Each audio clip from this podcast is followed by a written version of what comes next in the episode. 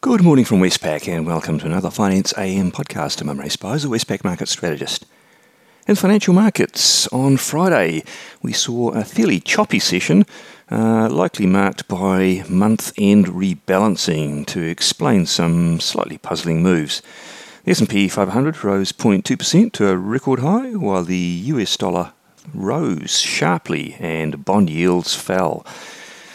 The US dollar index closed up 0.8% on the day in the currency markets, outperforming all of the majors. And uh, puzzlingly, the euro fell sharply from 116.75 to 115.35. And that was despite a fairly strong uh, set of results from the GDP and uh, CPI inflation updates.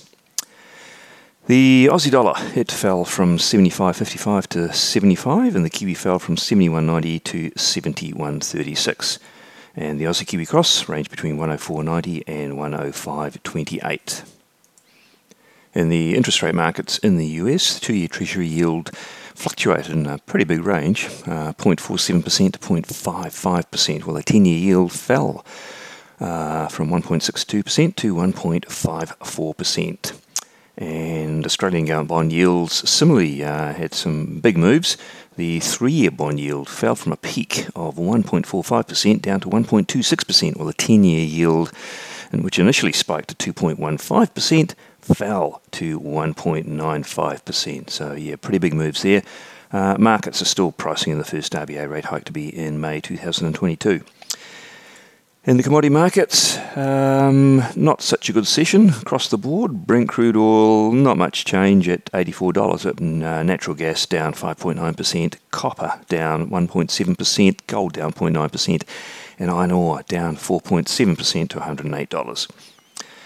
Uh, bits and pieces of economic updates uh, from Friday. We saw in the US um, the employment cost index, which um, is the main uh, indicator for wage inflation.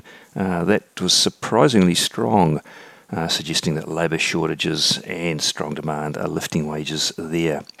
And we had the personal income and expenditure report, which contained the core PCE deflator, which the Fed targets. Uh, that was about expected at an annual pace of 3.6%. Uh, in the Eurozone, uh, GDP was finalised for the third quarter. Uh, it's much stronger than expected at um, a 3.7% year on year pace. Uh, compared to 3.5% expected. And Eurozone CPI, even stronger a surprise to the upside.